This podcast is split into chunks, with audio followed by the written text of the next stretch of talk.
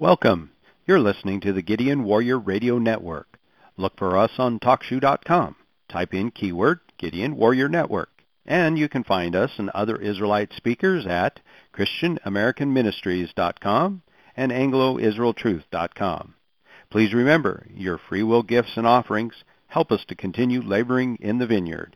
Please consider visiting our support page. We thank you for visiting our network and sites. It is our prayer you'll be edified by them. Here's the message, and thanks for listening. This is part 8 of the series, What's Wrong with America? We're going to be retracing our steps, returning to part 1. Remember, we were going to place what's wrong with America firmly at the feet of His people, His chosen. I know this is not a popular position to take, and it certainly is not a popular discourse, as most Americans have adopted a view that someone or something else is to blame for their condition. Remember how we reviewed Christ's admonition that he had not come to destroy the law? Yes, well, this is where we will begin in our undertaking to clearly shine the light and place at the foot of his people in America their various transgressions of the law. Now, sin, we discovered at 1 John 3 4, is the transgression of the law. In part 1, we discovered the abstination command to Adam in the garden was to prevent sure and certain death. This was an individual responsibility and life preservation instruction. This self responsibility and life preservation is fundamental in one's understanding of individual free agency attributes of God. We are taught in Scripture that His people are not in bondage to the law, or in essence subject to certain death by it. Again, if His people are not bound by the law, what is the necessity of writing it upon their hearts? The individual responsibility to obey God's laws is a voluntary free will departure from a known rule of rectitude or duty. In Part 7, we revealed from Christ's Sermon on the Mount a 12 step program in righteousness exceeding that of the scribes and Pharisees for kingdom of heaven citizenship. Greatness or righteousness is a kingdom of heaven reward. For those who keep and teach the least of these known rules of rectitude and duty. So the question becomes how are God's chosen, His people, violating these known rules of rectitude and duty to the commands of God? It appears Christians, or I should say much of the church world today, seems to be contented with elevating all manner of distresses felt by them on some other group or political association or such other handy target, while they are basically ignoring the weightier matter of their distress, or, as Christ told us, the weightier matters of the law. This is in direct contradistinction to the wise proverb of 1434, and I quote, Righteousness exalts a nation, but sin is a disgrace to any people. God's people's security is bound by devotion and obedience to his law. Scripture is replete with historical account of the enemies of God's insatiable appetite to devour his people. The words of Timothy Dwight, as preached on the fourth day of July, 1798, are profoundly insightful, but rare considerations amongst the many professed Christians of America. Listen as I quote Religion and liberty are the meat and drink of the body politic. Withdraw one of them, and it languishes, consumes, and dies. If indifference to either at any time becomes the prevailing character of a people, one half of their motives to vigorous defense is lost, and the hopes of their enemies are proportionally increased. Here eminently they are inseparable. Without religion, we may possibly retain the freedom of savages, bears, and wolves, but not the freedom of New England. If our religion were gone, our state of society would perish with it, and nothing would be left which would be worth defending. Our children, of course, if not ourselves, would be prepared as the ox for slaughter to become the victims of conquest, tyranny, and atheism. Another duty to which we are also eminently called is an entire separation from our enemies. Among the moral duties of man, none hold a higher rank than political ones, and among our own political duties none is more plain, or more absolute, than that which I have now mentioned. The two great reasons for the command are subjoined to it by the Saviour, that ye be not partakers of her sins, and that ye receive not of her plagues. And each is a reason of incomprehensible magnitude. God's people in America have disregarded these historical truths and understandings recorded by the apostles and those in our more recent past. Antichrist impostors have been waging a battle to abrogate God's design in choosing Abraham and his descendants to be a servant nation, demonstrating to the nations the wisdom of his ordered creation.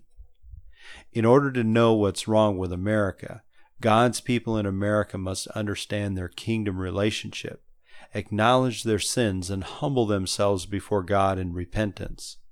What is the essence of his people's violation that now separates them from him while the wicked ones establish a firm foothold for the shackles their transgressions will set upon them. In our current times, it appears nothing has been more devastating to his people than the erroneous belief and doctrinal teaching we expounded on in Part 1 of that of law versus grace. It shall be summarized here in the words of Paul at Romans 6:16. 6, Know ye not that to whom you submit yourselves servants to obey, his servants ye are to whom you obey, whether of sin unto death or of obedience unto righteousness. The advantage that the man of Christ now holds is the re-established advocacy for sin through Christ. To replace law with grace is an inappropriate theological teaching. The grace by which extolled his people's salvation did not, nor does it disregard law to do so. Disregard of God's law must of necessity result in your obedience to whatever law is to fill the vacuum. Hence the warning we delivered in parts 1 and 7 from Matthew 6:24. The departure from individual responsibility and service to God requires the individual to serve another, and so Christ warns that you cannot serve two masters. God's people in America have and are rejecting God and are in service to the master they serve. What master are they serving? And does it not follow that they subsequently are violating, therefore, the first command, not to have any gods before him? Most of God's people in America are in error believing God's people have forgotten their constitutional rights or that the nation needs to get back to and follow the Constitution. However, if you are honest with yourself, you would have to come to one of two conclusions. Either America's Constitution had significant flaws, which in the passage of time men desiring to rule versus to be ruled have perverted, twisted, or outright subverted, or, two, they have indeed forgotten God's laws, which some state was the foundation for the American Constitution in the first place. It follows, therefore, that God's people in America have replaced their God with a false God that false God is what America cherishes and reveres its American Constitution. I know many immediately will react to that statement with utter contempt and reject the message without further contemplating its efficacy. It is clear that God's people in America were manipulated into trading or surrendering God given liberty and protection for constitutional protection. I believe a listener of this message will have removed the mote in his eye, so he can again see clearly to render aid and edification to his brother. Do not misunderstand, as merely saying this is not to be construed as a blanket indictment upon many of the great men who had a role in it. A long history of abuses from generation to generation has its toll, and men will become moved to change their station in life. The words of the unanimous Declaration of Independence brings this po- point clearly into focus, and I quote, all experience hath shown mankind are more disposed to suffer, while evils are sufferable, than to right themselves by abolishing the forms to which they are accustomed. This predisposition of suffering is an acute acknowledgement that what is or was currently being done is not working. Remember, God's immutable instruction is to choose life, and as we discussed in part one, the greatest gift bestowed by God upon man is that free agency or free will. Having this free agency attribute of God, it becomes clear his primary purpose of the law is for the individual to choose life. What most do not know or fail to recognize is that at the time of America's Constitution, the world had from time to time in various geographical locations drafted constitutions. One such record of this is an 18 volume work entitled Constitution of the Countries of the World. The point being, constitutions were not new. The framers of the American Constitution, the historical record reflects, seem to have a strong foundation of biblical understanding guiding in the principal formation. However, the document itself makes no acknowledgement of the God of Abraham, Isaac, and Jacob, it makes no reference to or contains any provision for qualifications for service, other than age and place of habitation and birth. Additionally, it excludes punishments for ex- executive, judicial, or administrative malfeasance. As we have learned, individuals are responsible to God. What is the accountability mechanism of that document? Well, one may be inclined to say it is by election. Well, this is true. However, an election process that does not embody the biblical qualification requirement of God's divine law will again lend itself quite handily to manipulation, outright fraud, and or corrupting influences. The greatest historical mass migration of God's people to the shores of the North American continent is universal in nature, as it is the natural byproduct of one's birth that being to live. The act of choosing life is subsequently determined by the actions individually undertaken in the process of choosing life. If someone else is to arbitrarily dictate to another how that process is to occur, it will immediately oppress the individual command given to choose life. The only dictate to govern in commands of an individual is the command from the giver of all life, that being the command of God. Now, some may be quick to say, okay, okay, we get all that. But man is imperfect and therefore incapable of really doing good and following God's law, and this is why we have a new covenant of grace. Well, question. Given man's incapable nature just stated, why such incessant call from Scripture to do so?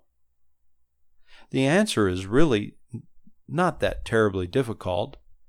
A very good summation is found in Blackstone's commentaries at 139, and I quote Man considered as a creature must necessarily be subject to the laws of his Creator, for he is entirely a dependent being a being independent of any other has no rule to pursue, but such as he prescribes to himself. Consequently, as a man depends absolutely upon his Maker for everything, it is necessary that he should in all points conform to his Maker's will. All our individual actions are predicated upon whom we observe and are obedient to for our existence the wicked one seeks for our existence death, as the terms of obeisance are redirected to it. No longer is the Word of God as simple as the creation we acknowledge around us and how it reveals to us all that is necessary in acknowledgement of his creation. Should one question or test his power? Just observe the immensity of his creation. Would you care to contemplate his wisdom? Consider, if you will, the unyielding order his uncomprehendable creation is governed. Should one lack understanding of his grace? Consider the abundance of daily sustenance within his creation. Have you an occasion to question his mercy? Certainly, by his power, he abstains from withholding that abundance from even the unthankful and unworthy. Or is it simply man is questioning his will? I submit to you, his goodness, evident in all his creation, is our benevolent code of conduct. It is time once again for God's people in America, and indeed around the world, to stop questioning what God is through their piety and indolence, and look no further than His creation. God's people in America and the world are sinking ever deeper into the abyss of self aggrandizement and man's laws, that they have ignored the weightier matter of their existence for the will of their Creator. This peculiar people, referred to in scriptures such as Exodus 19:5, Deuteronomy 14:2, and 26:18, and Titus 2:14, and 1 Peter 2:9, are to be the standard bearer of the national command given at Deuteronomy 4 6 8. And I quote Therefore be careful to observe them, God's statutes and judgments, for this is your wisdom and your understanding in the sight of the peoples who will hear all these statutes and say, Surely this great nation is a wise and understanding people. For what great nation is there that has God so nigh unto them? And what a great nation is there that has such statutes and righteous judgments as are in all this law which I set before you this day? Now, later in this book of Deuteronomy, at chapter 5, 12, and 19, these laws were to be kept and observed forever. You see, God's children who formed other nations around the globe have been calling unto those in America, warning them of the plight they have witnessed in their countries of Europe, Britain, Ireland, Australia, Canada, Scotland, etc loss of individual freedoms, burdensome taxation, fiat currencies, inability to defend one's person, papers, and effects, rampant crime, and deviant immorality. Unfortunately, they, like God's people in America, have not humbled themselves in righteous acknowledgement that it is not just an issue of legislatively banning a right to bear arms or creating a social welfare system or taxation and the whole host and train of abuses and usurpations, but rather a generation of people who know not the Lord God of Israel, as Judges 2 7 to 11 records for us. Some from these nations have called unto America not to do with this national health care system or to avoid these mass transit systems or not to give up our guns, etc., all the while ignoring the weightier provision of the law. This abrogation, neglect, and outright disregard of God's divine laws will of necessity be his people's fall from a great nation to a nation whose fall was great. Now remember, we must not forget that there is a wicked one, Matthew 13:19 tells us, and the children of the wicked one, Matthew 13:38. And they, according to Christ, are the tares amongst the kingdom of heaven. The kingdom, he declares, are the children of the good seed, sown by the Son of Man. At the close of this 13th chapter of Matthew, at verse 52, Christ extolled a virtue of a scribe and I quote, Therefore, every scribe which is instructed unto the kingdom of heaven is like unto a man that is a householder, which bringeth forth out of his treasures things new and old. Now, a householder is simply a chief over a family or a head of a household, but more important in this verse is the scribe who is instructed unto the kingdom of heaven We learn from Scripture, as well as other resources, such as Halley's Bible Handbook, that throughout antiquity, scribes were a class of people who copied and recorded documents and information, and primarily it was the Scriptures.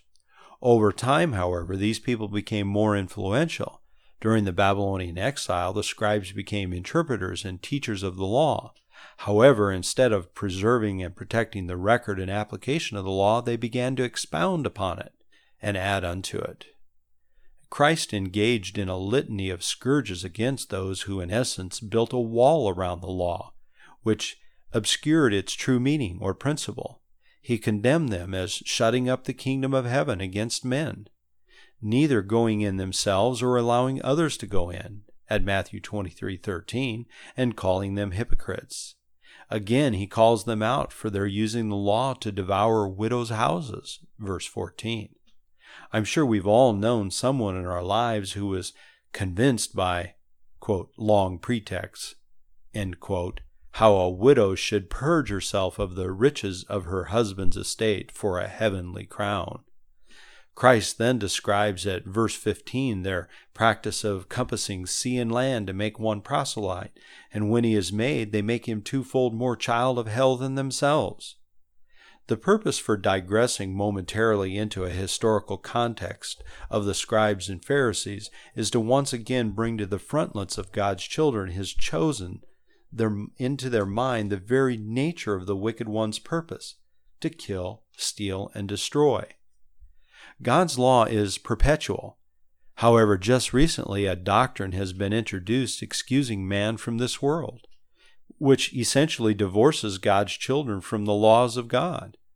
This, in essence, allows God's people, his chosen, to essentially act on their own legislative will instead of God's. In a principle recited by Christ at Matthew 7 17 to 19, these laws are the will of his Father, and they shall pass the test of time. Again at Matthew 7 24 25, having been built upon the rock of our God, the God of Abraham, Isaac, and Jacob, over whom this king reigns forever. What this means is that presumptuous scribe or Pharisee, or any individual for that matter, acts in a manner contrary to this divine command and law, is to be immediately removed and punished for this individual conduct against God's laws or legislative enactments. In part one, we covered in fairly great detail the continued application of God's law and the proclamation of Christ that as long as the earth exists, not one provision shall pass from the divine laws of God. Matthew 5 17 to 18.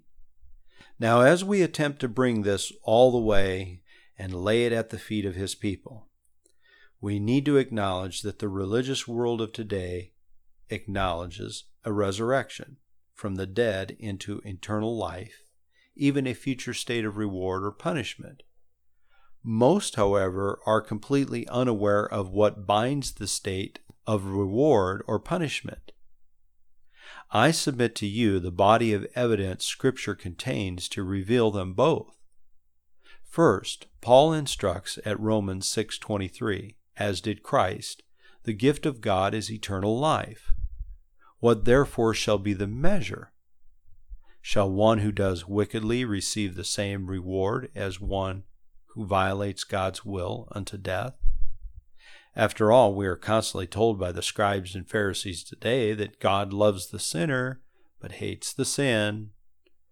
However, at Romans 2:13, there is just one example of the principle of the just and the unjust, and I quote, "For not the hearers of the law are just before God, but the doers of the law shall be justified." And 2 Corinthians 5:10 teaches that judgment, quote, according to what he has done, whether it be good or bad. John tells us how they that have done good shall come forth to the resurrection of life, and those who have done evil to the resurrection of damnation. Again, Revelation 20, 12 to 14 sees the dead, small and great, stand before God, and I quote, and another book was opened, which is the book of life, and the dead were judged out of the, those things which were written in the books according to their works, and they were judged every man according to their works. It is clear and should be clear to all God's people the immutable nature of God's laws. If God's people lead themselves, or are led by the wicked ones, twofold more sons of hell, into disregarding and not observing to do God's will, instructed through his laws and commands, what will be the consequence? By the natural law revealed in Scripture, there are punitive ramifications. We discussed in Part 1 some of those, but also those just revealed in this Part 8. It is a known rule of rectitude, now written on the hearts, for which there is no escape in our resurrected state. Now you know what is wrong with America. You know who it is that's doing it, and even why it is happening. God's children have transgressed the laws of God and have taken for themselves the laws of Baal. This lawless impostor Baal has once again abrogated God's design in choosing Abraham and his descendants to be a servant nation in demonstrating to the nations the wisdom and understanding of this godly order. It is the incessant object of destructive design for the wicked one, and the wicked seed has ascended the throne of administrations wherever God's people are in the world as its prized position. God's people in America functioned in large part on this North American continent with God's laws firmly intact for as many as three, four, or five hundred or more years as the archaeological record has come to reveal. The one thing they lacked was an established medium of exchange acceptable to all the colonists. And what emerged instead was a constitution, the meaning of which is today undefinable, and the scope of which has no limitation. It is as if it was deliberately struck so as to silently and methodically enslave a once free, vibrant, moral, industrious people into a docile, vacillating, and immoral people. It is only a remnant of these people who will have eyes to see and ears to hear, but it is all God's people's duty to speak and remain no more silent. Second Chronicles 7:14 is that call. I quote, If my people, which are called by my name, shall humble themselves and pray, and seek my face, and turn from their wicked way, then I will hear from heaven, and will forgive their sin, and will heal their land. End quote. If this message of Second Chronicles 7:14 is not being taught and not being spoke from the pulpit, daily, you need to find another church. These are the scribes who have God's law, who have the knowledge of God's law. They are the educated ones in the scriptures, and they are hiding this law, and you must come out of her and partake not. Thanks again to Pastor Peters for his fight of faith and this opportunity to minister unto the children of the new covenant, as Hebrews 8 8 informed us of. This is Doug Nelson, trusting you will hear these words one day. Well done, thou good and faithful servant.